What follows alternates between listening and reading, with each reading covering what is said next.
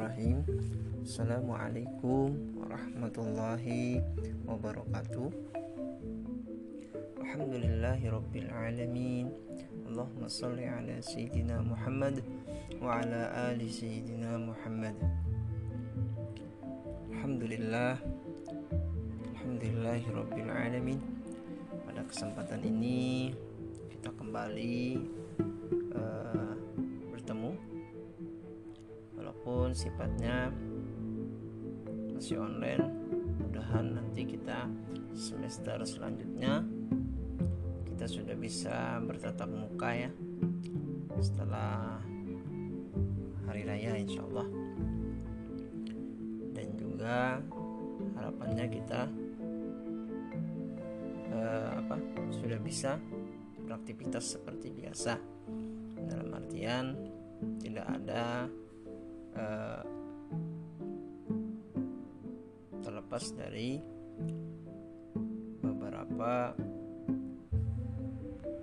permasalahan-permasalahan yang dihadapi dunia saat ini salah satunya yaitu permasalahan virus ini ya sehingga membuat kita dalam beraktivitas uh, perlu kehati-hatian dalam kehidupan sehari-hari. Mengapa Bapak berbicara seperti itu karena uh, tema kita hari ini berhubungan tentang uh, proses hidup sebagai dasar filsafat pendidikan. Nah,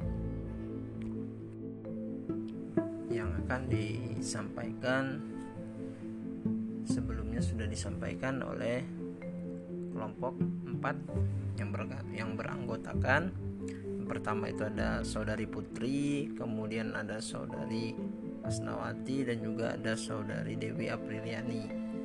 Nah,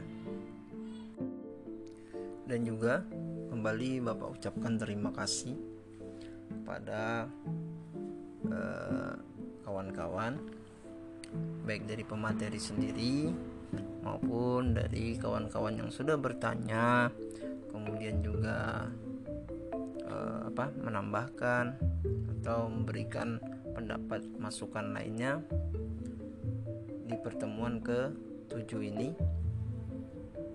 yang membahas tentang proses hidup sebagai dasar filsafat pendidikan. Seperti biasa, eh, Bapaknya menyimpulkan dari beberapa pertanyaan nah, yang mungkin di sini kalau dilihat dari pertanyaan-pertanyaannya bahannya bapak apa bapak bagi dua ya dua jawaban. Dalam artian semua pertanyaan-pertanyaan yang ada saling berhubungan. Nah, pertama ada beberapa penanya ya. Ini ada satu dua tiga empat lima enam. Jadi ada enam pertanyaan yang semuanya saling keterkaitan atau saling berhubungan. Nah, sehingga nanti jawabannya hanya uh, apa? kesimpulan dari Bapak dari beberapa pertanyaan tersebut. Yang pertanyaan yang pertama itu ada pertanyaan dari saudari siapa? Nanda Hasifah ya. Nanda Hasifah Nanda Hasifah di sini menanyakan Jelaskan secara spesifik dan berikan contoh dari seluruh pendidikan merupakan masalah hidup dan kehidupan manusia. Kemudian ada saudara Ahmad Maulana, perwakilan dari kelompok 5. Mengapa semua pengalaman yang dialami seseorang selama hidup dapat dikatakan sebagai pendidikan? Selanjutnya ada pertanyaan dari saudari Nina Suhartini, perwakilan dari kelompok 6 menanyakan Apakah filsafat pendidikan itu sangat berpengaruh bagi proses hidup dan apa keterkaitannya? Kemudian perwakilan dari kelompok 7 itu ada Shirley Martina menanyakan uh, apa keterkaitan antara proses pendidikan dan dengan kehidupan pendidikan serta apa fungsi pendidikan dalam kehidupan manusia.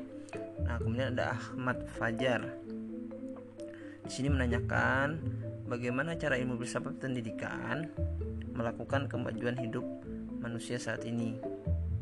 Dan yang terakhir itu ada pertanyaan dari saudari Musliana ya, perwakilan dari kelompok 9. Di sini menanyakan bagaimana hubungan antara pendidikan dengan proses hidup dan kehidupan manusia. Nah, jadi dari 1 2 3 4 5 6 pertanyaan ini artinya semua pertanyaan ini saling berhubungan atau saling berke, berke, apa keterkaitan antara satu dengan pertanyaan yang lainnya. Nah, di dalam Undang-Undang Nomor 20 Tahun 2003 tentang Sistem Pendidikan Nasional nanti bisa dibuka ya. Undang-Undang Nomor 20 Tahun 2003. Nah, di situ menyatakan tentang sistem pendidikan nasional. Tercantum pengertian pendidikan. Pengertiannya apa? Nah, pendidikan adalah usaha sadar dan terencana untuk mewujudkan suasana belajar dan proses pembelajaran agar peserta didik secara aktif mengembangkan potensi dirinya sehingga memiliki kekuatan spiritual keagamaan, pengendalian diri, kepribadian, kecerdasan, kemudian ada akhlak mulia serta keterampilan yang diperlukan oleh dirinya, masyarakat, bangsa dan negara. Namun uh, kembali kita bertanya juga ada satu pertanyaan Nah, sudahkah pendidikan kita seperti yang tercantum dalam undang-undang tersebut? Nah, ya kan? Kita lihat uh, seperti yang mungkin pernah Bapak contohkan sebelumnya. Uh, misalnya menteri ya, menteri pendidikan. Kalau menteri pendidikannya berubah, pasti ada wacana yang akan berubah juga. Di dalam uh, misalnya sebut saja kurikulum ya kan? Kurikulum berubah kemudian aturan-aturan uh, di sistem pendidikan juga berubah ya banyak lah nah itu tadi jadi pertanyaan juga sudahkah pendidikan kita seperti yang tercantum dalam undang-undang yang sebelumnya sudah Bapak sebutkan? Nah, nanti bisa dicek di dalam undang-undang nomor 20 tahun 2003 tentang sistem pendidikan nasional apa itu pendidikan nah, nah kemudian juga Pendidikan secara umum mempunyai arti suatu proses kehidupan dalam mengembangkan diri setiap individu untuk dapat hidup dan melangsungkan kehidupan, sehingga menjadi seorang yang terdidik itu sangat penting. Nah, kita dididik menjadi orang yang berguna baik bagi negara, nusa, dan bangsa. Kemudian juga pendidikan pertama kali yang kita dapatkan di lingkungan keluarga atau kita sebut dengan pendidikan informal. Kemudian yang kedua itu ada lingkungan sekolah pendidikan formal dan ada lingkungan masyarakat atau uh, pendidikan non formal apa itu pendidikan informal?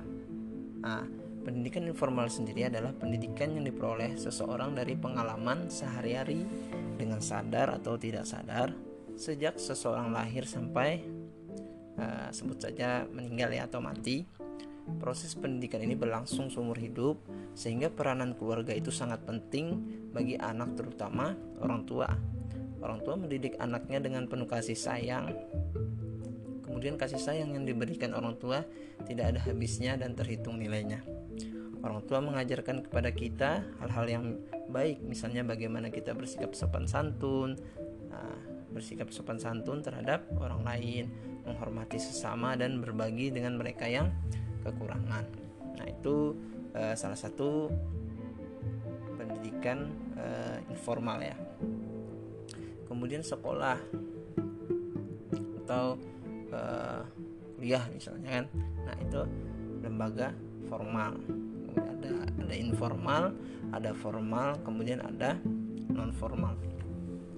Nah, formal sendiri. Nah, Sekolah sebagai lembaga formal yang diserahi tugas untuk mendidik.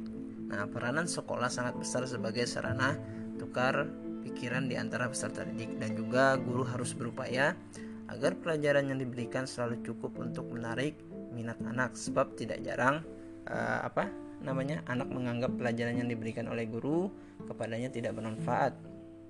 Nah, tugas guru uh, yang semata-mata mengajar saat saat ini sudah keluar dari aturan-aturan itu. Artinya guru harus mendidik yaitu membina para anak didik menjadi manusia dewasa yang bertanggung jawab. Hanya dengan inilah maka semua aspek kepribadian anak bisa berkembang. Artinya seorang guru bukan hanya memberikan uh, materi, memberikan apa namanya? ceramah-ceramah saja kan biasanya seperti itu. Tapi bagaimana kita berpraktek dalam artian untuk memberikan karena guru ini orang tua. Setelah orang tua kita ya kan guru ini orang tua kita juga. Nah, jadi banyak pengalaman yang uh, kita dapatkan dari apa pendidikan di sekolah sehingga uh, menjadikan kita uh, yang uh, yang mulanya tidak tahu menjadi tahu nah, kemudian uh, juga ada peranan lingkungan masyarakat ya kan yang sangat penting bagi peserta didik. Nah, ini juga disebut dengan pendidikan non formal. Pendidikan non formal di sini itu adalah pendidikan di luar sekolah, ya kan? Yaitu pendidikan yang diperoleh seseorang secara teratur, terhar apa terarah. Berhubung karena pendidikan informal lebih mudah disesuaikan dengan keadaan seseorang dan lingkungan, maka pendidikan non formal lebih terhadap kehidupan masyarakat. Nah, hal ini berarti memberikan gambaran tentang bagaimana kita hidup bermasyarakat. Dengan demikian, apabila kita berinteraksi dengan mereka di lingkungan masyarakat, maka mereka akan menilai kita. Bahwa mereka akan tahu eh, mana orang yang terdidik, mana orang yang tidak terdidik. Berarti kita dididik untuk bisa bisa apa? Bisa memahami, mengerti serta menjadi orang yang peduli terhadap orang lain. Nah, artinya uh, dari sejak kecil tadi itu ada namanya informal ya kan orang tua kita. Kemudian kita di sekolah. Sekolah ini kita istilahnya uh, apa ya teori ya kita dapatkan. Kemudian ada non formal non formal ini bagaimana teori tadi kita praktekkanlah secara langsung di masyarakat. Nah jadi kita di era zaman era globalisasi ya kemudian zaman canggih saat ini nah, harapan kita generasi muda bisa mengaplikasikan ilmu yang didapat sehingga tidak eh, apa tidak terombang-ambing dalam kancah perkembangan zaman. Artinya zaman semakin berkembang eh, kita sebagai pemuda ya kan otomatis kita harus ini harus uh, berani bersaing dalam artian memanfaatkan apa yang sudah kita dapatkan baik dari uh, dari apa tadi? Dari informal pendidikan informal kemudian ada pendidikan formal. Nah sehingga nanti kita setelah selesai dari informal dari sekolah kemudian kuliah kita kembali ke masyarakat. Bahkan tidak jarang setelah selesai sekolah kan eh, kita sudah terjun ke masyarakat. Nah seperti kalau kuliah kan kita istilahnya fokus kuliah. Nah setelah selesai kuliah nanti kita baru fokus ke masyarakat. Tetapi kita juga belajar nanti ada istilahnya kuliah kerja nyata ya. Nah itu juga kita terjun langsung ke masyarakat bagaimana kita bersosial nah, bagaimana kita uh, memahami di suatu masyarakat misalnya kan. Jadi kita sebagai orang apa tadi seorang yang terdidik nah di situ kita ini kita manfaatkan untuk apa tadi untuk memahami mengerti serta menjadi orang yang peduli terhadap orang lain. Nah itu salah satu program yang harus kita kerjakan di dalam suatu uh, kerja nyata nanti ya yang disebut dengan KKN nah, dan juga kalau kependidikan itu ada PPL ya. Nah, itu ranahnya ke sekolah atau madrasah. Nah tetapi lebih uh, yang terjun ke masyarakat langsung adalah KKN itu. Nah, setelah kita mendapatkan teori di perkuliahan kita di bangku perkuliahan kita kemudian kita mengikuti ber, ber, apa berbagai macam organisasi di lingkup kampus baik yang di luar di dalam maupun di luar kampus nah eh, prakteknya nanti yaitu kita pelaksanaannya di lapangan. Istilahnya KKN itu uh, sebelum kita benar-benar sebenarnya sudah benar-benar terjun ke masyarakat Nah, tetapi bagaimana kita menghadapi masyarakat yang baru kita kenal, ya kan, lingkungan yang baru kita kenal seperti itu. Nah, sedangkan nanti setelah selesai kuliah, baru kita kembali ke kampung halaman kita masing-masing. Nah, di situlah kita terapkan ilmu yang sudah kita dapatkan nantinya. Jadi uh, di zaman uh, apa?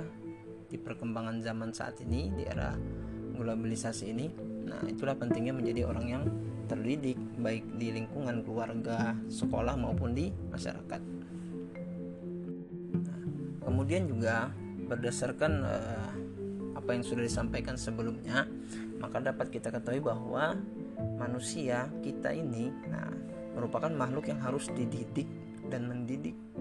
Nah, pendidikan akan dapat membantu manusia untuk merealisasikan diri kita masing-masing, artinya memanusiakan manusia. Nah, pendidikan berusaha apa? Pendidikan berusaha membantu manusia untuk menyingkapkan dan menemui rahasia alam, mengembangkan fitrah manusia yang merupakan potensi untuk berkembang, mengarahkan kecenderungan dan membimbingnya demi kebaikan dirinya dan masyarakat. Dengan pertolongan dan bimbingan tersebut, manusia akan menjadi insan kamil atau manusia yang sempurna, manusia yang beriman dan bertakwa kepada Allah Subhanahu wa taala. Kemudian juga perlu kita ketahui pendidikan di sini akan menyentuh perilaku manusiawi yang memiliki ciri-ciri di antaranya apa? Pertama itu manusia memiliki kesadaran untuk menguasai hawa nafsunya. Nah, itu yang pertama. Kemudian ada juga manusia memiliki kesadaran intelektual dan seni. Manusia dapat mengembangkan ilmu pengetahuan dan teknologi sehingga menjadikan ia sebagai makhluk berbudaya. Ada juga manusia memiliki kesadaran diri, manusia dapat menyadari sifat-sifat yang ada pada dirinya dalam arti manusia dapat mengadakan introspeksi dirinya.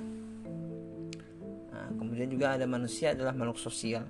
Ia membutuhkan orang lain untuk hidup bersama-sama, berorganisasi dan bernegara. Artinya kita tidak bisa hidup sendiri tanpa orang lain. Kemudian juga manusia uh, manusia memiliki bahasa simbolis baik secara tertulis maupun lisan. Nah, kemudian yang ciri yang terakhir itu ada di antaranya manusia dapat menyadari nilai-nilai baik etika maupun estetika. Manusia dapat berbuat sesuai dengan nilai-nilai tersebut. Manusia memiliki perasaan atau hati nurani. Nah, kemudian juga pendidikan di sini adalah sekaligus pe, apa penekanan pada pada proses baik itu mengakses, mengolah dan memahami dan menjadi terdidik Nah, mampu menciptakan sesuatu yang baru yang ada, mampu memutuskan, mampu memperluas dan memperdalam serta eh, apa? serta mengantar negatif state of mind ke arah positif state of mind. Nah, pada prinsipnya eh, apa? Buanglah jauh-jauh pandangan bahwa pendidikan itu berarti mentransfer pengetahuan, informasi dan keterampilan belaka kalau hanya soal itu tidak perlu ada sebuah pendidikan. Di zaman sekarang ini cukup uh, apa seperti saat ini kan sangat canggih cukup main internet sepanjang hari maka anak-anak akan mengetahui apa yang mereka lihat dan mungkin menirunya sebagai bagian dalam praktik hidupnya. Nah jadi istilahnya mulai juga buanglah jauh-jauh pandangan bahwa seorang sarjana seorang master, seorang dokter, seorang profesor pastilah pribadi terdidik apalagi bila dibandingkan dengan koruptor, mafia kriminal dan lain-lain. Jadi hal-hal yang uh, apa? yang seperti itu perlu kita inilah kita buang-buang jauh-jauh pemikiran hal-hal yang seperti itu karena sangat banyak ya masalah pendidikan ini.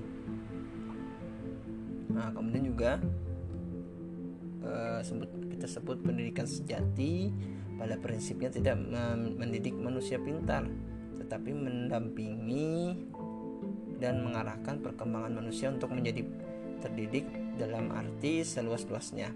Menjadi pintar adalah hal yang otomatis ditambahkan kepada pribadi yang terdidik. Nah, artinya orang yang terdidik ini orangnya cerdas. Nah, seperti itu. Mungkin itu dari beberapa penanya ya ada enam nah kemudian kita selanjutnya mungkin ini lebih dalam ya materinya dari beberapa pertanyaan ada tiga orang ini bapak rangkum juga pertanyaannya tadi di antaranya ada pertanyaan dari saudari Rida Amalia perwakilan kelompok 2 dan Nur Abdul Wahid perwakilan kelompok 3 dan ada Rahmah Hasan ya perwakilan kelompok 10 nah, pertama itu ada Rida Amalia di sini menanyakan Bagaimana jika dalam proses kehidupan manusia tidak melaksanakan tugas-tugas hidup yang dilaksanakan dengan baik? Nah, tidak melaksanakan tugas dengan baik itu seperti apa? Nah. Kemudian ada Nur Abdul Wahid menanyakan atau Wahid Nur ya, apa yang dimaksud dengan sikap hidup?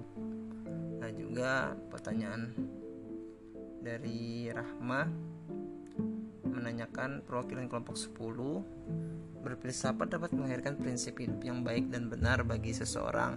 Maksudnya apa? Kenapa? Ya, dan contohnya.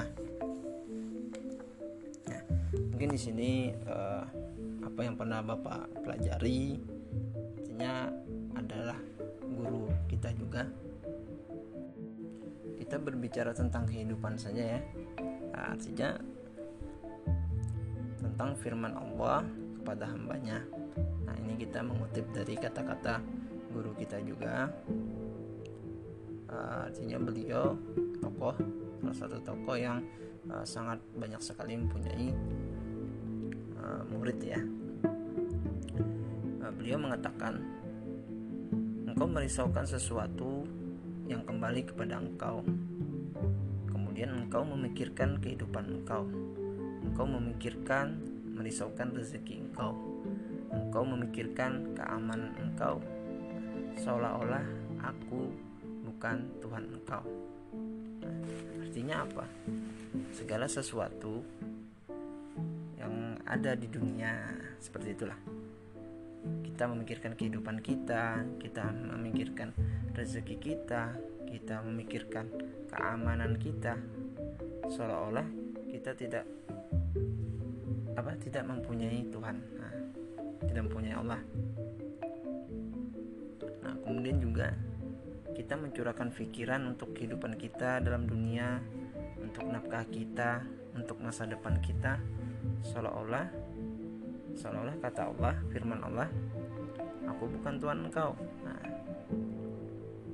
padahal artinya segala sesuatu yang disebutkan tadi nah, padahal Allah itu sudah mencukupi Kata Allah, ada aku yang menjanjikan tentang engkau, tetapi engkau merisaukan untuk engkau seolah-olah aku bukan Tuhan engkau.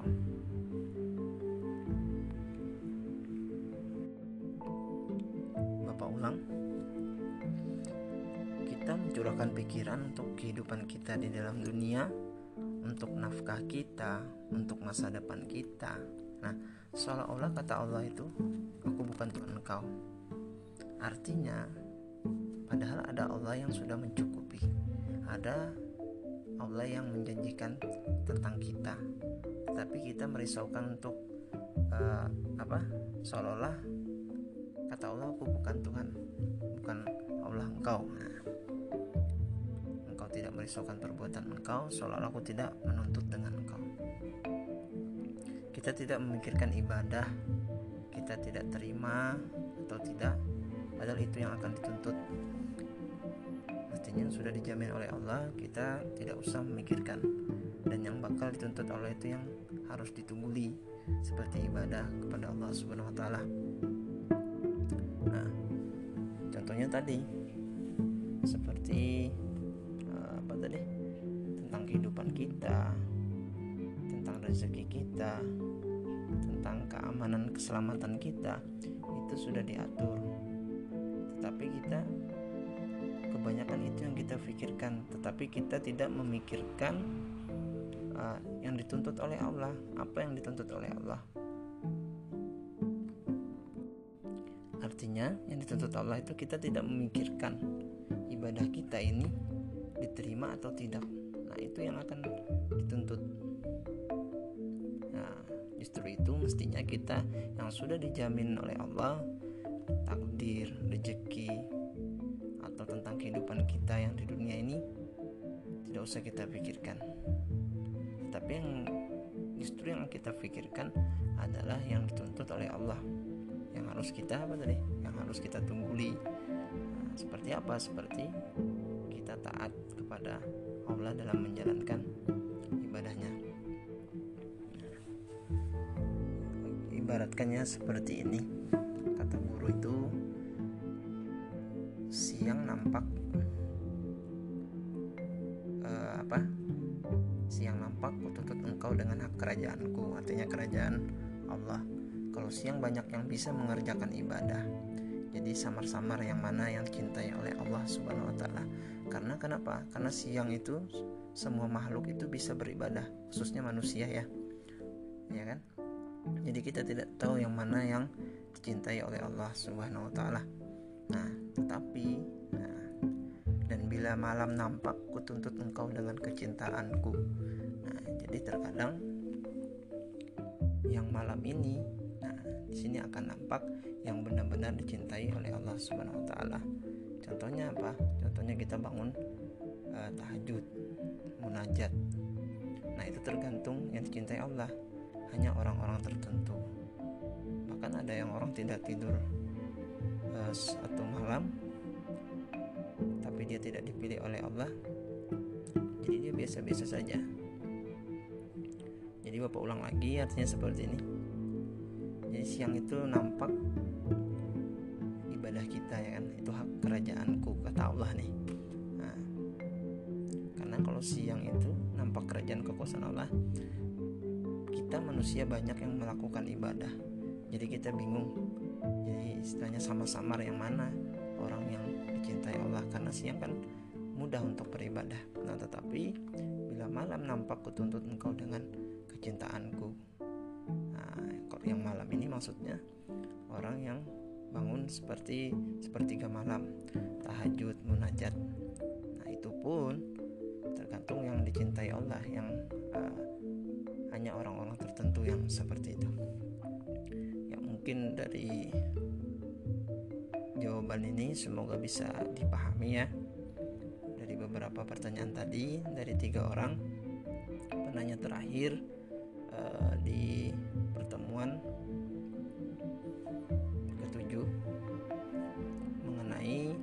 proses hidup uh, sebagai dasar filsafat pendidikan. Ya kembali lagi uh, terima kasih kepada kelompok 4 pada pertemuan pada pertemuan ketujuh ini. Mohon maaf ya suaranya masih ini masih belum pulih. Ya semoga kita semuanya dalam keadaan sehat walafiat sekali lagi terima kasih semuanya. Dan kita tutup perkuliahan kita dengan sama-sama mengucapkan alhamdulillah. Dan bapak akhiri wassalamualaikum warahmatullahi wabarakatuh.